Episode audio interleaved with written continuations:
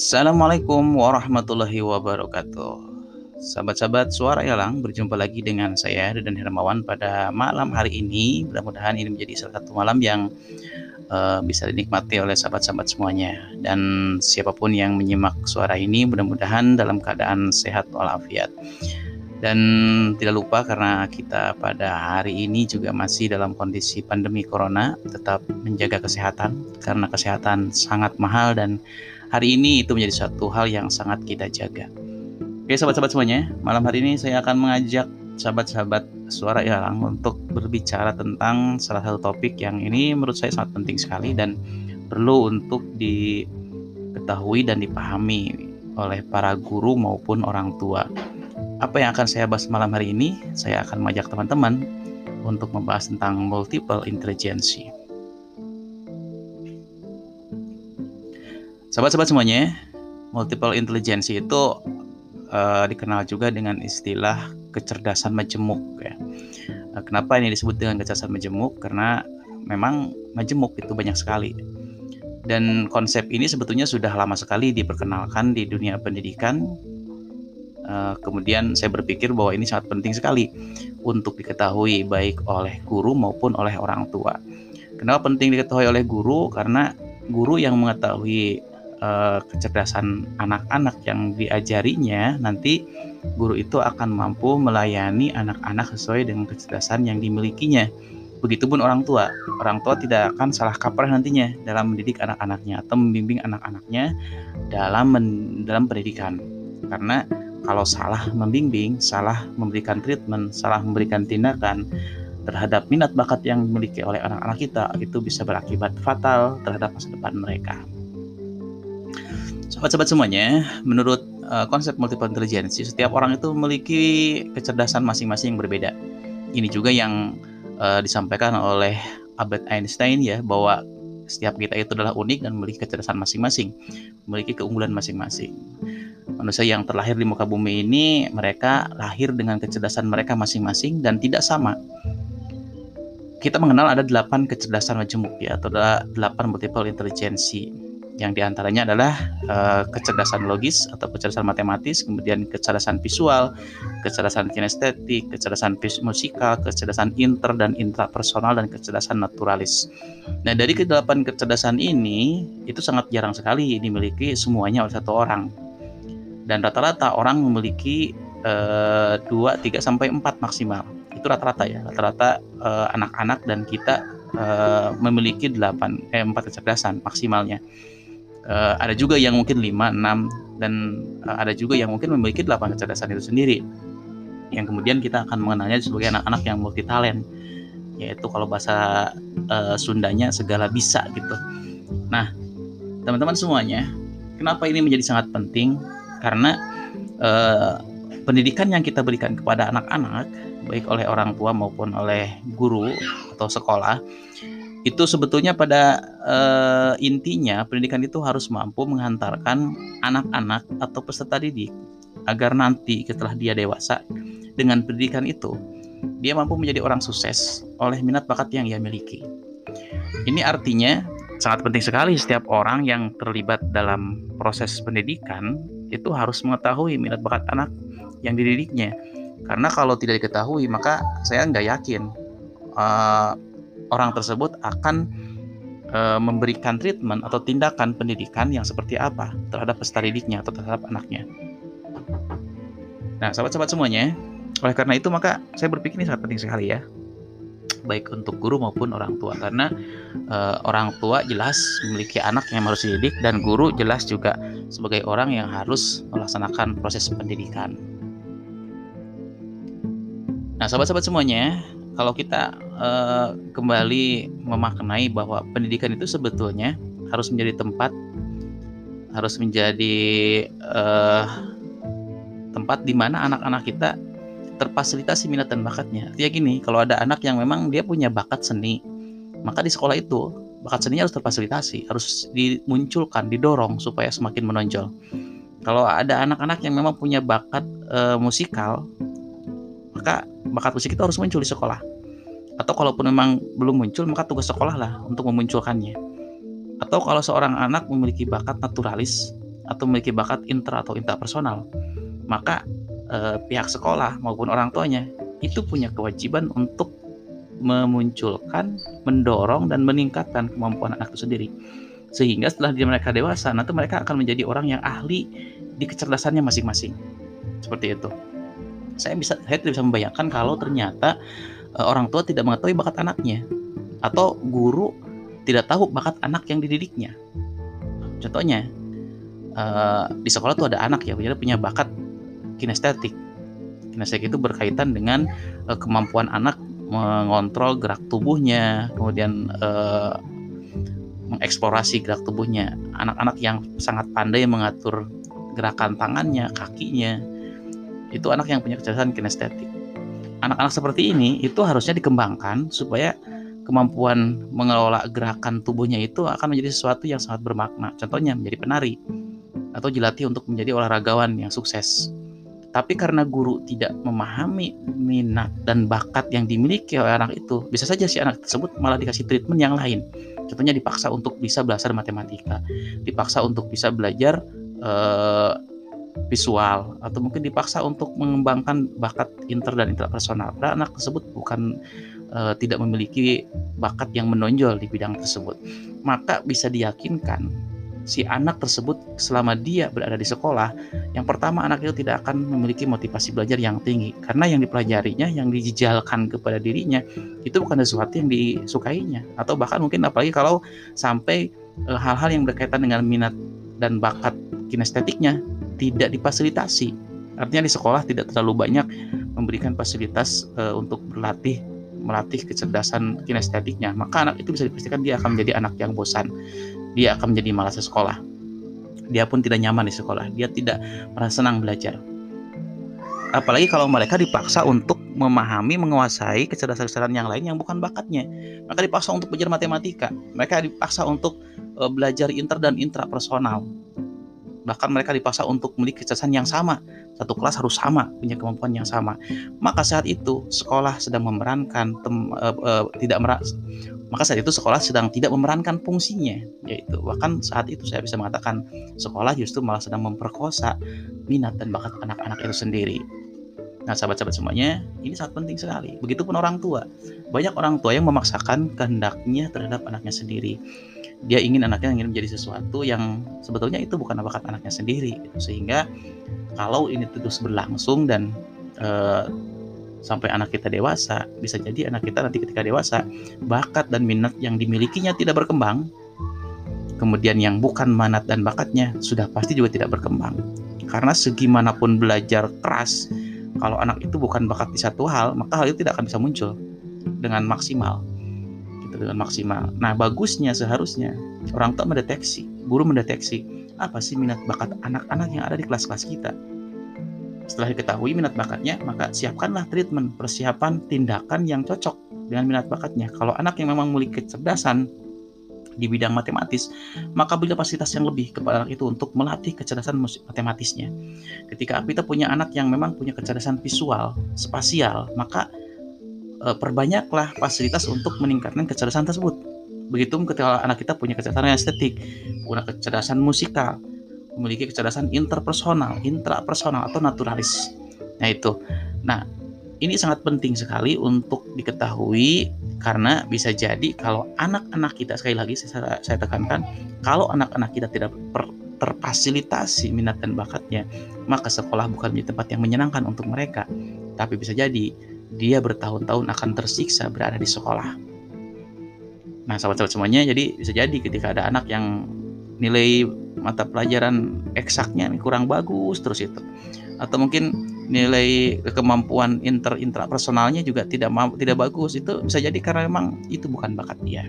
Nah, oleh karena itu maka mulai hari ini saya mengajak sahabat-sahabat semuanya untuk mari kenali anak-anak kita Mari kenali murid-murid kita, di mana letak minat dan bakat yang dimilikinya. Setelah itu, mari kita buat rencana untuk mengembangkan minat dan bakat yang dimilikinya, agar kelak ketika anak-anak kita dewasa, dan ketika murid-murid kita dewasa, dia menjadi orang-orang yang ahli di bidangnya, ahli di minat dan bakatnya, seperti itu. Ini ada sebuah anak, sebuah contoh gitu kasus ketika ada ketika di sekolah ada anak yang uh, dia pinter mungkin nyanyinya pinter narinya pinter kemudian matematikanya tidak pinter atau kurang pandai kurang gitu kan nilainya. Nah guru atau orang tua biasanya lebih menyarankan untuk mendatangkan uh, guru les atau uh, memberikan pembelajaran lebih di bidang matematika yang dianggap kurang itu. Padahal mungkin bakat anak itu justru di musik gitu.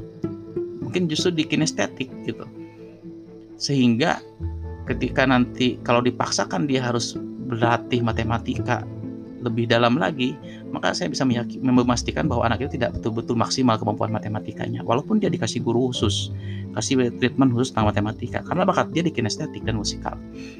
Nah, beda lagi kalau anak itu ternyata diberi jam tambahan, diberi materi tambahan, diberi layanan khusus tentang uh, pembelajaran yang menyangkut dengan kemampuan kinestetiknya atau kemampuan musikalnya ketika dia dewasa nanti bisa jadi anak ini akan menjadi seorang musisi yang terkenal atau bisa jadi dia menjadi seorang yang ahli dalam bidang pengelolaan kinestetik.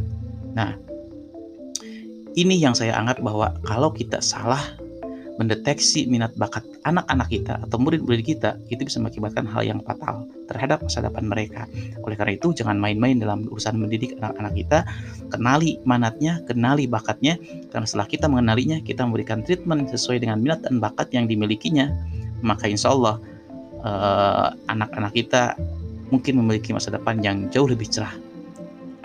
Jauh lebih cerah walaupun memang kita tidak bisa menafikan satu lagi kalau untuk masa depan itu masalah takdir tapi itu nomor dua kita harus berikhtiar dan ikhtiar kita seperti itu ikhtiar kita sebagai orang tua ikhtiar kita sebagai guru adalah bagaimana mengenali minat bakat itu sendiri oke sahabat-sahabat semuanya lantas apa saja sih dari kedelapan kecerdasan tersebut Oke, saya akan mencoba untuk sedikit mengulas saja. Nanti di segmen yang lain saya akan kita akan belum mendiskusikan lebih dalam lagi.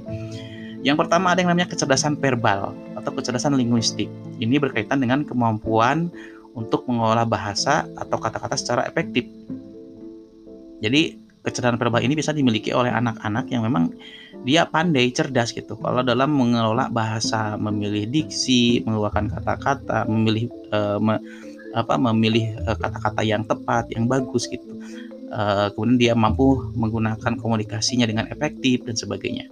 Nah, biasanya nanti anak-anak yang punya bakat di verbal ini itu cocok untuk menjadi seorang pengajar, pengacara, politikus, wartawan, presenter, penyiar, atau uh, tour guide dan uh, salesman dan sebagainya. Hal-hal yang berkaitan dengan kemampuan berbicara, linguistik.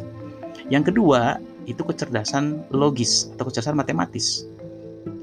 Kecerdasan matematis ini adalah kecerdasan yang berkaitan dengan kemampuan menggunakan angka-angka uh, dan penalaran logika dengan baik.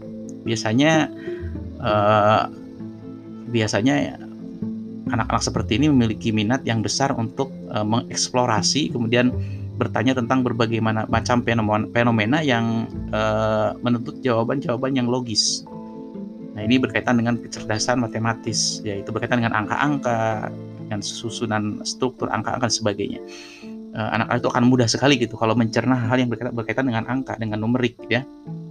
Nah, biasanya nanti anak-anak seperti ini anak-anak yang punya bakat seperti ini itu lebih cocok kalau dia nanti diarahkan menjadi seorang insinyur, seorang dokter, peneliti, pengacara, akuntan, programmer, atau eh, analis sistem, atau analis keuangan, bankir dan sebagainya.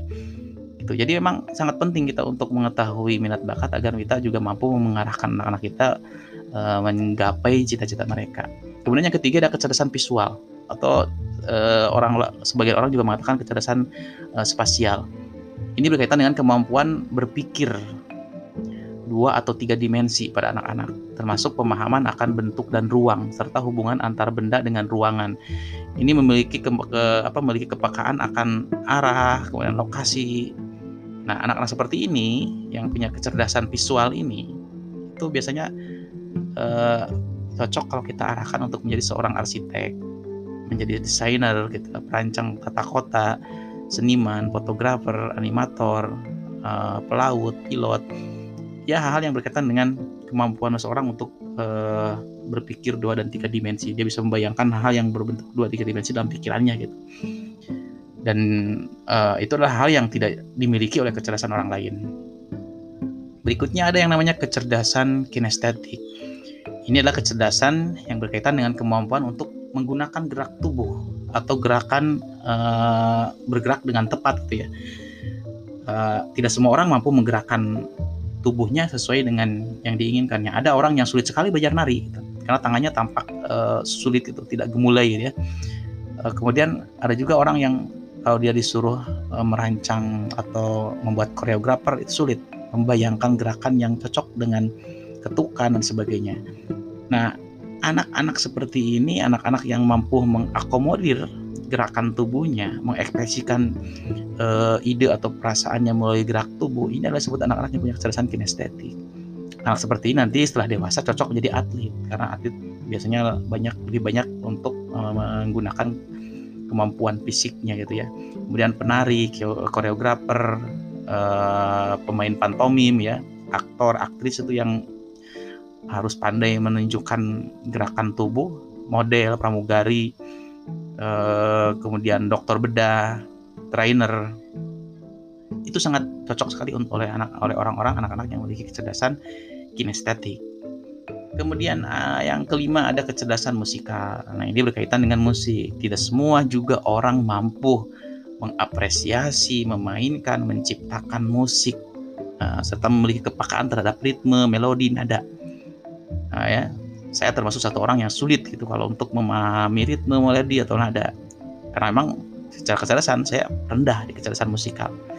Orang-orang yang punya kecerdasan seperti ini cocok menjadi penyanyi pencipta lagu uh, pemain musik komposer atau guru vokal uh, dirijen ya.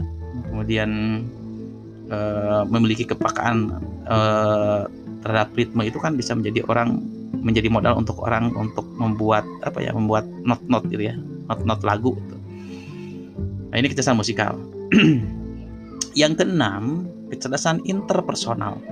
Nah kecerdasan interpersonal ini adalah kecerdasan yang dimiliki oleh orang uh, yang berkaitan dengan bagaimana dia menjalin hubungan atau berkomunikasi dengan orang lain. Artinya bagaimana dia menempatkan dirinya di tengah-tengah orang lain, bagaimana dia berkomunikasi dengan orang lain. Orang-orang yang punya kecerdasan interpersonal dia cerdas untuk menangkap uh, apa yang diinginkan oleh orang lain dan dia akan pandai untuk uh, di mana dia memposisikan diri pada uh, pada orang lain itu sendiri gitu. Sehingga orang-orang seperti ini ini cocok untuk menjadi guru gitu ya politikus pebisnis marketing communication uh, public relation konsultan pekerja sosial aktor artis perawat, terapis itu juga cocok untuk anak-anak yang memang punya kecerdasan interpersonal yang berkaitan dengan bagaimana dia mempengaruhi mempengaruhi orang lain atau bagaimana dia menempatkan dirinya di antara orang lain sehingga dia mudah diterima oleh orang lain. Nah, yang ketujuh, nah ini kebalikan dari interpersonal yaitu kecerdasan intrapersonal. Yaitu kecerdasan yang dimiliki oleh orang untuk memahami, menganalisis, kemudian merefleksikan dirinya sendiri, Eh, mengenali kekuatan dan keterbatasan dirinya sendiri, menyadari perasaan, keinginan, harapan, dan tujuan hidupnya. Artinya bagi ini adalah kecerdasan yang dimiliki oleh orang untuk menatap dirinya sendiri. Ya, biasanya orang-orang seperti ini juga cocok untuk menjadi pelatih, pengajar, penulis, karena dia punya self control atau pengontrol dirinya yang yang bagus gitu, mampu mengontrol dirinya yang bagus. Jadi orangnya nanti tidak mudah emosional dan sebagainya. Nah, yang kedelapan ini adalah kecerdasan naturalis. Apa itu kecerdasan naturalis? Yaitu kemampuan untuk memahami alam sekitar, mengidentifikasi, mengklasifikasikan. Uh, dia pandai memahami perbedaan karakteristik spesies flora maupun fauna. Ya. Nah, ini orang-orang seperti ini, orang-orang yang peka terhadap lingkungan biasanya cocok untuk menjadi aktivis lingkungan, ahli pertanian, peternakan. Uh, dia ahli, dia akan cocok menjadi ahli budidaya hewan, uh, pecinta alam, polisi hutan, dokter hewan, pengelola kebun binatang, atau pengusaha binatang peliharaan. Ini ini gambaran singkat tentang 8 kecerdasan yang memang harus kita pahami baik sebagai orang tua maupun sebagai guru dan ini akan menjadi bekal kita untuk memberikan treatment yang tepat kepada anak-anak kita. Oke, sobat-sobat semuanya, ini hal yang konsep yang menurut saya sangat penting untuk dipahami oleh kita baik sebagai guru maupun sebagai orang tua berkaitan dengan uh, bagaimana kita memfasilitasi anak-anak kita, memfasilitasi murid-murid kita agar dia menjadi anak-anak yang nanti ketika dewasa uh, ahli di bidang sesuai dengan minat bakat mereka sendiri. Dan itu yang namanya merdeka belajar. Bagaimana kita melayani anak-anak kita sesuai dengan minat bakatnya atau dalam konsep gajar dewantara bagaimana kita melayani anak-anak kita sesuai dengan kodrat alam dan kodrat zamannya. Oke sobat-sobat semuanya, itulah sedikit ulasan singkat dari saya. Mudah-mudahan ini menjadi bahan renungan untuk kita semuanya dan e, menjadi inspirasi untuk teman-teman lebih memperdalam lagi tentang apa itu konsep multiple intelligency atau apa itu konsep kecerdasan majemuk sebagai bekal kita baik sebagai orang tua maupun sebagai pendidik. Terima kasih kebersamaannya di malam hari ini. Mudah-mudahan kehadiran saya tidak menjadi pengganggu suasana nyaman teman-teman semuanya dan apa yang saya sampaikan mudah-mudahan menjadi sesuatu yang bermanfaat untuk kita semuanya. Assalamualaikum warahmatullahi wabarakatuh. Suara ilalang.